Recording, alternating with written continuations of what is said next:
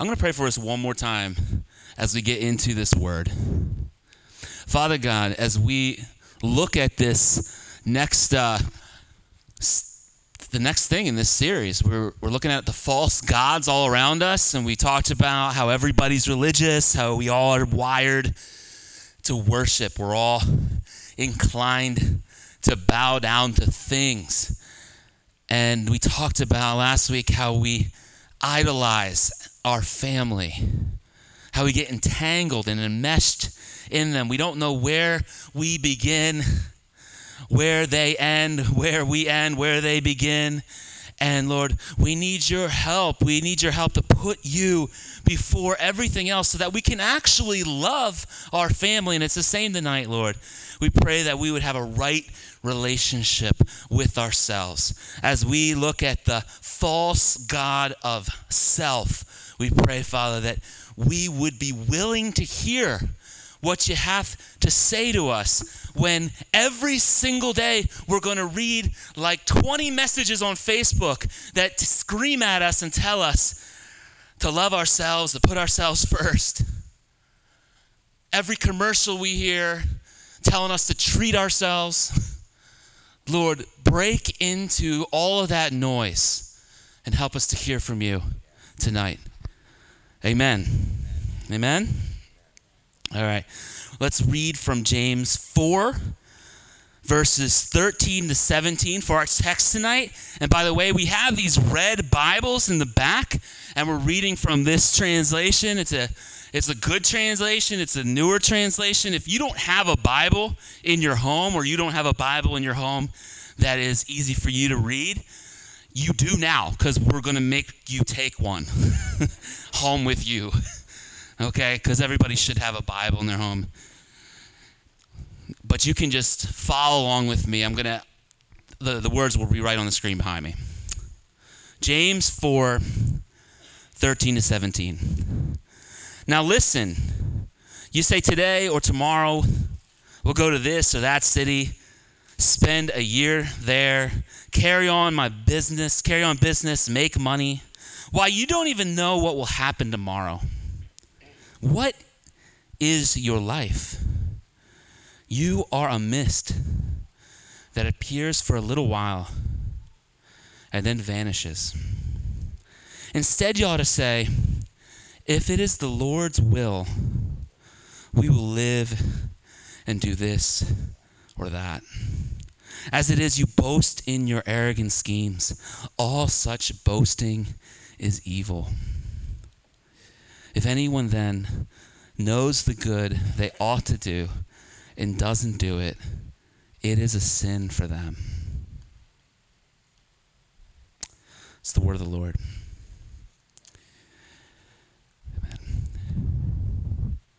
Listen, did you, hear, did you catch that last part? If anybody doesn't do what they know they ought to do, it's still a sin. So it's not just like going out and doing crazy stuff, right? It's you know you're supposed to love somebody. You know you're supposed to show up for somebody. You know you're supposed to pray. You know you're supposed to whatever, fill in the blank. If you don't do that, that's a sin still. It's called the sin of omission. But there are, there are two ways to look at this life, right? And I, I talked to you in the beginning that the reason that we started doing this series on false gods is I was getting a slice over at Jacqueline's, and I look over to my left, and what do you see? You see uh, that, that dollar bill sign right over at the pizzeria. Who's in the middle of it? Tony Montana, right? And then on the top of it says, Who do I trust?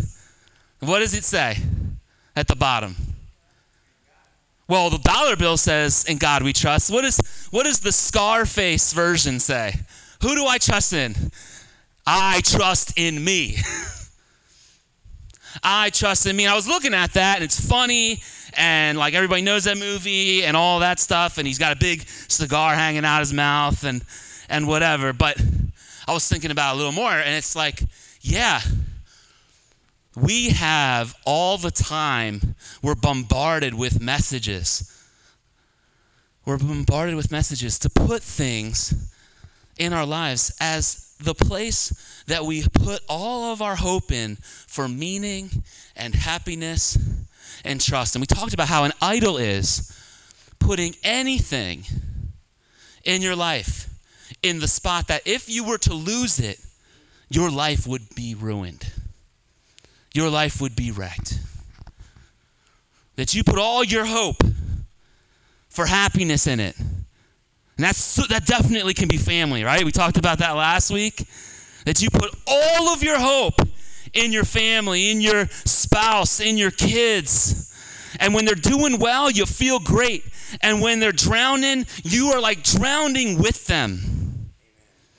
We talked about how hard it is to love somebody when you're that enmeshed with them, when you're that entangled with them. When you have not put God in the very first spot in your life to be literally sitting on the throne of your very soul it is difficult to really love people because it's like I'm loving you, I'm trying, but I'm also doing all this stuff because as you're drowning, if I don't resuscitate you, if I don't turn you around, I'm destroyed. And people are suffocated by that kind of love. like when we love people like that, where we'll drown if they don't turn around, they know it. They see it from far away. So there are two ways to look at this life. And I was talking about the Tony Montana, the Scarface way, where you say, I trust in me. Or it's the James way, the brother of Jesus way, right? The way where he just bluntly says, Who are you? What is your life? You are a mist. You are a mist. We got a lot of young guys in our church that vape.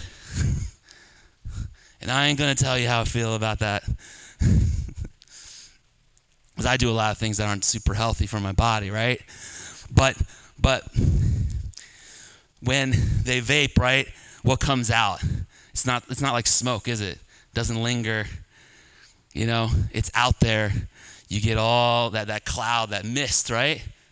And that's what this, that's what's, that, that is what James is saying here not saying the fog that stays out in the morning, that just sort of lingers there. He's talking about the mist from the tea kettle that is there, and as soon as you turn it off, it goes away. And he's saying that's your life. It's here for a second, and then it's gone.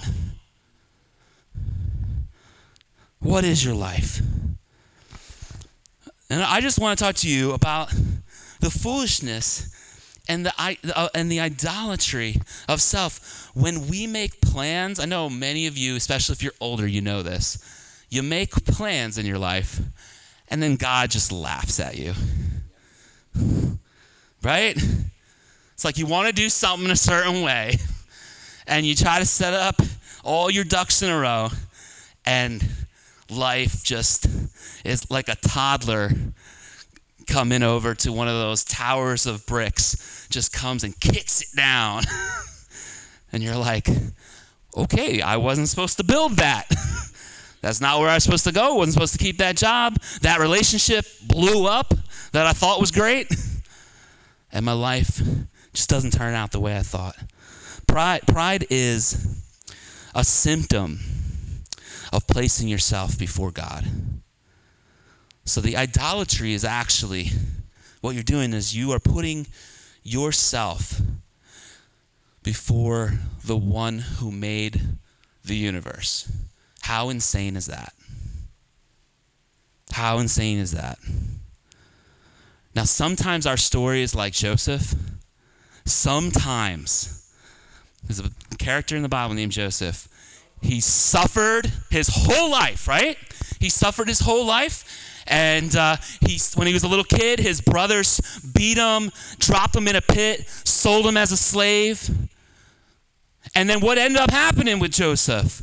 He got promoted I mean, after decades of being forgotten in prison and being falsely accused of rape and all kinds of stuff, after a while, Joseph ascends to one of the highest positions in Egypt, and God gives him a dream, and he ends up saving seven years of food because a famine is coming. And then all of his brothers come over from Israel. They go over the, the Sinai and they come into Egypt. And he's looking at his brothers, and they're there because they would starve without him and without Egypt's food.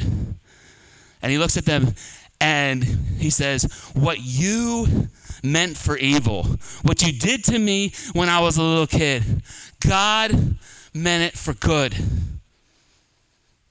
Like, that's an amazingly complicated thing. That the stuff that's happened to you, the people who did it to you, they are culpable. They're responsible for the things they've done to you. And at the same time, God can redeem all of it. And we've had multiple people share their stories in the last few months. And they talked about all the trials they've been through. David talked about being healed from multiple sclerosis, which doesn't happen. We heard from Iris talking about the relationships she had, the times she struggled being on the streets, all that stuff. We had we had uh, Johanny talking about how he was on the streets and selling drugs and all this stuff, right? They they they, they told these stories. We recorded them. They're up. I ain't telling their business. but what I'm, what am I trying to say? All the stuff that they went through and the stuff that happened to them, it's not it, it's not like everything that they went through is all of a sudden good. It's not like the wounds all of a sudden are just disappear. But God uses our scars. You hear me? God use He can redeem the things that happen in our lives for His purpose. And um, you know, that, so you see that sometimes. Sometimes you get a little sneak peeks, like Joseph. He got to see, like, oh, I was abandoned, I was left for dead, but now I'm basically the vice president of Egypt, and I get to be used by God. But you know what? A lot of times in our life, our story is more like Job. And Job asks God, Why are you letting all this stuff happen to me? I was righteous. And you know what? Job was righteous. The Bible says he was righteous. But you know what Job gets? He doesn't get an answer. But instead, God shows up in his backyard and shows up in his power. And instead of giving Job an answer for why he lost his wife, why he lost his kids, why he lost all of his riches, and God spoke to him and said, instead of giving him an answer, he's questioning Job Were you there when I made the world? Were you there when I set out the measurements of like the depths of the mountains and the footholds, where you the, can you see in the sky where I keep all the snow? Do you see the deer giving birth on the hill where nobody sees? Like God sees it all, and He made it all. And sometimes we go through stuff and we don't get to just tie a nice little bow tie on it we don't get to just say, This is the lesson that I learned from God. No, sometimes it's like, My life just fell apart. And I don't know why. But I'll be faithful. I'm not going to fall apart. I'm not going to allow that to destroy me. I'm going to put one foot in front of the other. See, the thing is, is that Job needed a lesson in humility. We all do. And learning humility is very tricky.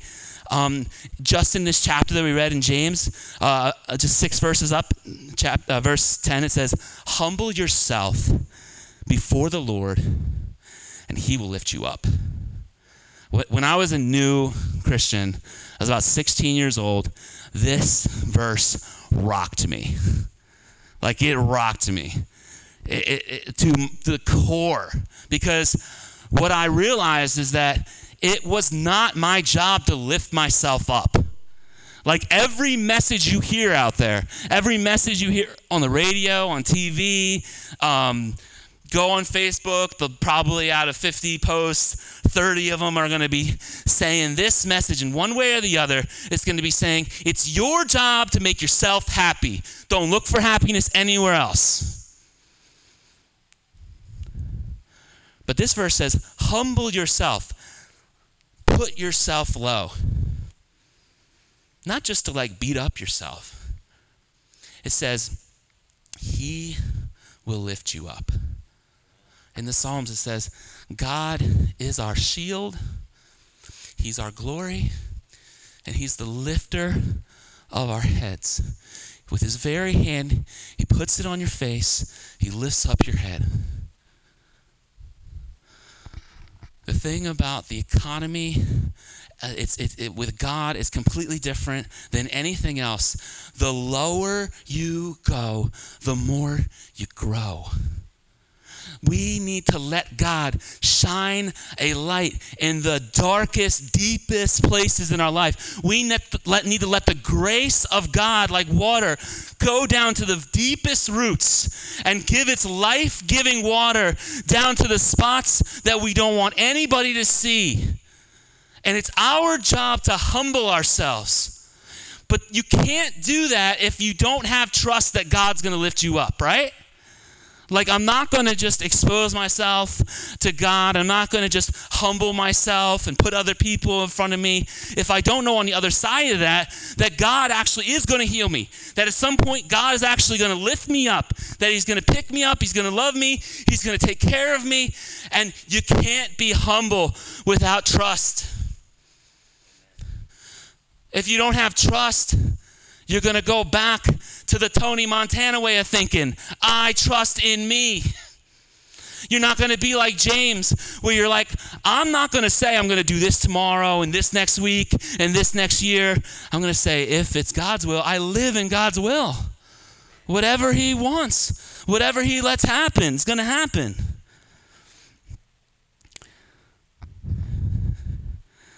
I mean, one of the hard things about growing humility is that nobody knows how to do this. Nobody knows how to. It's not like the other virtues, it's not like other skills in your life. Let me give you an example. We could say, like, hey, Dylan's really good on guitar. He could say that. I can play guitar. I can do inversions and all this stuff and whatever he can do. I don't know. You know what I mean? You could say, I really like, I'm a good fly fisher, you know? I know how to do that. You could say, I'm a good leader. I'm a good whatever. But at the moment you say, you know what? You, you want to know something about me? I am super humble. that don't work, right?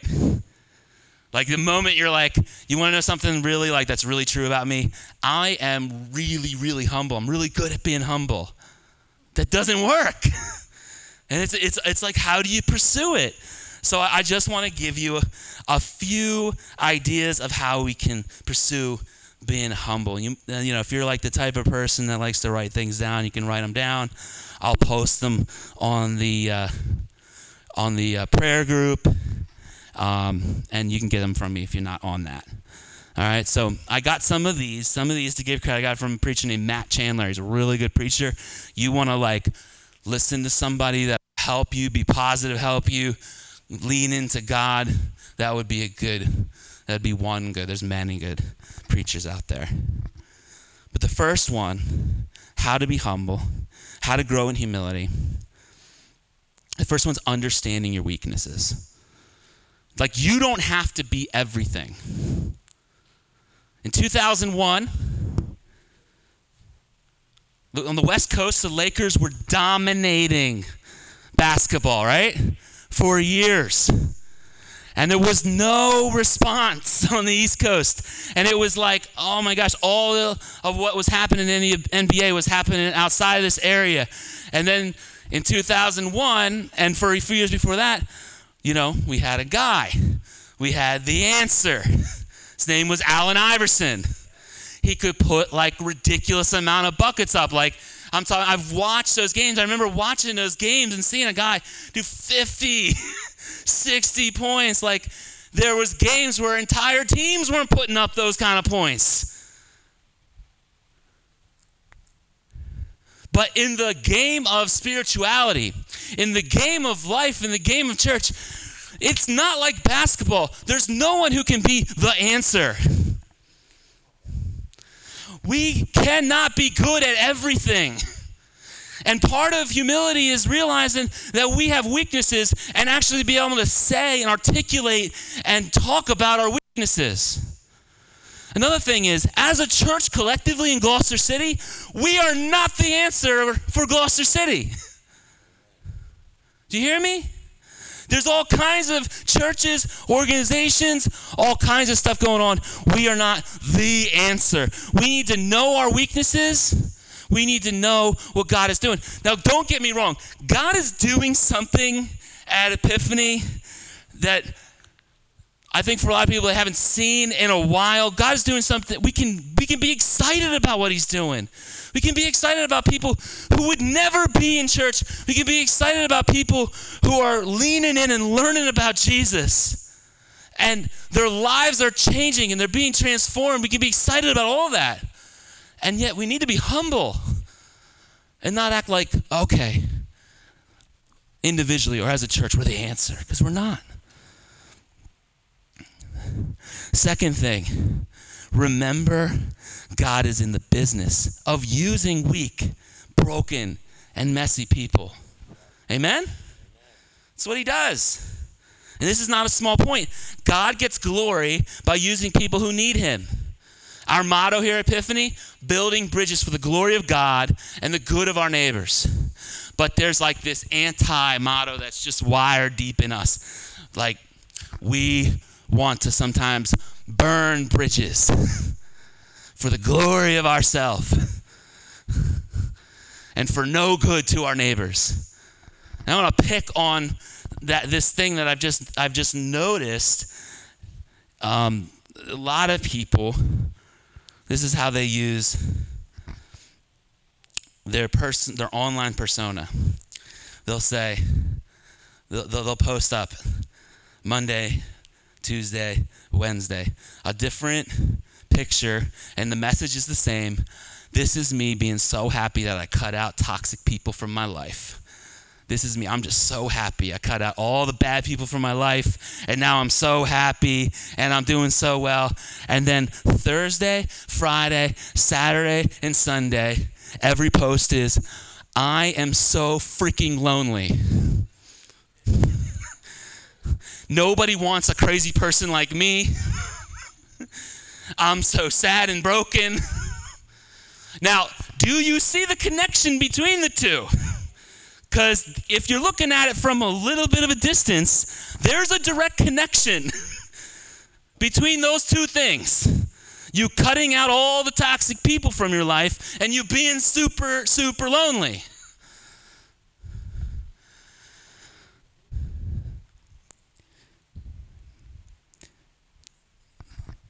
To be humble, we need to look at people around us and we can say, yeah, they have weaknesses, but we're not experts on their weaknesses. We're not experts on their toxicity. We're, we're we got to be experts about our own toxicness. We, we got to be very familiar with our own ways we're messed up and hurting. Number three, stay hungry to learn. One of my favorite TV shows is Cheers. A lot of younger people here. I don't know if they probably don't even know that show is, but Cheers. Nah, Dylan don't know it. Listen, like you got to be hungry. You got to be curious. You got to be interested in learning new things. Every group, like like Cheers is this bar, and they like every bar has the bar know-it-all. You know, we don't have the church where we have the know-it-all, right? And, and who's the bar know-it-all in Cheers? His name is Cliff Clavin, right? Cliff Clavin. What is one of the things he, he, he always says? Well, it's it's a little known fact, or it's a well known fact, and he says it's a, it's a little known fact. See, many scientists believe that the little finger, that is the pink, the la gueule de main, will one day be like your tail, disappear, because you know it serves no purpose, and you're just like like we all know that person. We all know that person. Um, a couple of guys could be up here. I, I grew up grabbing my own bait on the banks. There were like these specific spots we went fishing. Um, you know, I was into spin fishing and this kind of stuff, and I, like very specific things that I knew about fishing. But I'm lost. You put me on the ocean. You put me out on this the, the, the bay or this the Delaware River. I don't know what I'm doing. But say we were all like some some folks were up here talking about fishing, and uh, Matt, just to pick on him because it's fun, he comes up and he's like, "It's all in the wrist. It's all in the wrist. See, right?" now listen, listen. What I'm trying to say is, we don't have to be experts in everything. We can be humble. We, you know, I think everybody has somebody in their family, and maybe you kind of have struggled with this yourself, where it's like embellish stories. You tell stories from 10 years ago, and you make them a little more funny. You make them a little more crazy than, than they really were. And humility says this the stories you have, the things you know, they're good enough. Like you're enough. We don't have to be a community that pretends nobody has weaknesses. When we get together, we can be really straight with each other. You know, the ladies got together. You can get really, really straight. This one's withdrawn. This one doesn't stop talking. This one does whatever, XYZ, right? And people always tell me, people, I, when we're talking about anybody in the community, I'm not the type of person that's like, hey, you know, like pretend everybody's perfect and don't mention anybody's weaknesses. But what I say is, yeah, they're like that. And and you know this if you talk to me about anybody. And and we love them. And we love them. Just you know what I'm saying? We love them. People get on our nerves, but we love them.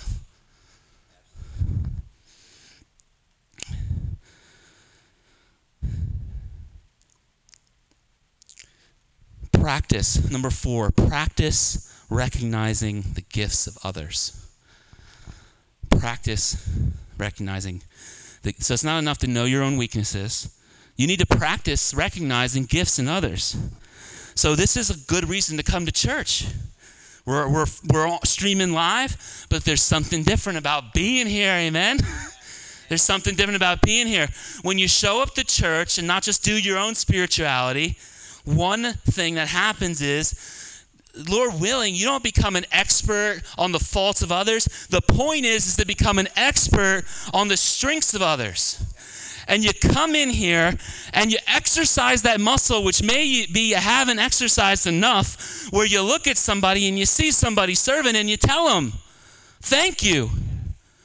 You see somebody making some progress in their life and you tell them, Praise God, look what you're doing. But you can't do that if you don't know them.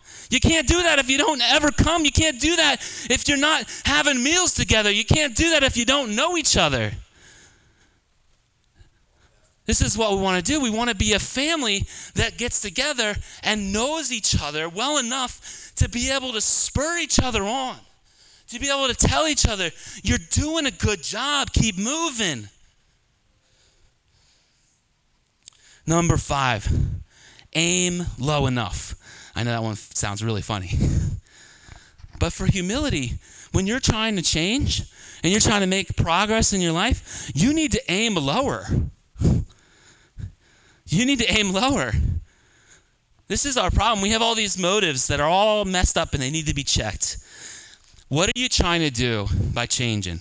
What are you trying to do by like coming to church? I'm like, I'm going to come to church. I'm going to try this. I'm going to come to church. I'm going to try to get my life right what are you really trying to do? You need to have your motivations laid bare before God. Do you think do you think that you will become a saint in a day when you spent decades living certain patterns, digging certain trenches and the water just keeps running that way? over and over again. You're married, you like you always have the same fight. You always have the same way of relating you got kids, you always kind of have this. Do you think in one day, it's just going to all, it's just all going to change? You need to aim lower. to have real humility, you need to have patience with yourself. You need to pick things that are very specific and very measurable and very doable. They have to be all three. See, because you could have a specific measurable thing like, I would really like to pray with my kids every single day for an hour. right? And it's like, okay, well, how have you been doing praying with your kids? We never pray with our kids, ever. We barely eat meals together. Okay, okay.